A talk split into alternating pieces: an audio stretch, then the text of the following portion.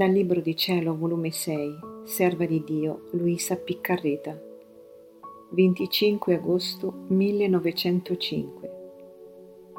Le vere virtù devono avere le radici nel cuore di Gesù ed essere svolte nel cuore della creatura. Questa mattina nel venire il benedetto Gesù mi ha detto: «Figlia mia, l'anima deve soggiornare nel mio cuore e le stesse virtù. Deve fare in modo che le radici stiano nel mio cuore e svolgerle nel cuor suo. Altrimenti ci può avere le virtù naturali oppure di simpatia, le quali si chiamano virtù a tempo e a circostanze e sono mutabili, mentre le virtù che la radice è fissa nel mio cuore e svolta nell'anima sono stabili e si adattano a tutti i tempi ed a tutte le circostanze e sono uguali per tutti.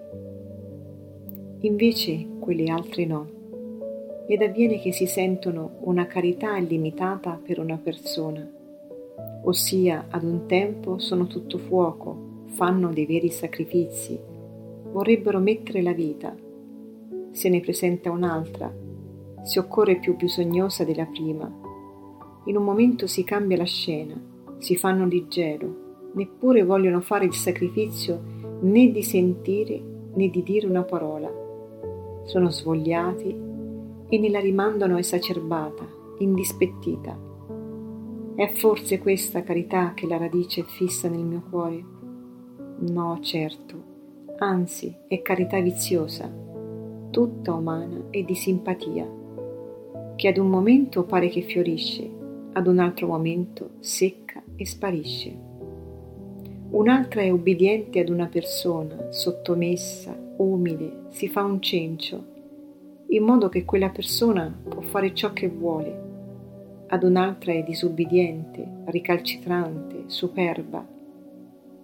È questa obbedienza che esce dal mio cuore, che obbedì a tutti, fino agli stessi carnefici? No, certo. Un altro è paziente in certe occasioni, fossero pure sofferenze serie. Pare un agnello che neppure apre la bocca per lamentarsi. Ad un'altra sofferenza, forse più piccola, monta in furia, si irrita, impreca. È questa forse la pazienza che la radice è fissa nel mio cuore? No, certo. Un'altra un giorno è tutta fervorosa, prega sempre, fino a trasgredire i doveri del proprio stato. Un altro giorno ha ricevuto un incontro un po' dispiacente, si sente fredda, abbandona affatto la preghiera fino a trasgredire i doveri di una cristiana, le preghiere d'obbligo. È forse lo spirito mio di preghiera questo, che giunsi fino a sudar sangue, a sentirmi l'agonia della morte, eppure non tralasciai un sol momento la preghiera? No, certo. E così di tutte le altre virtù.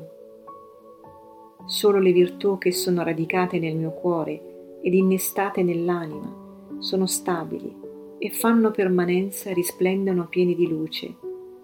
Le altre, mentre compariscono virtù, sono vizi, compariscono luce e sono tenebre.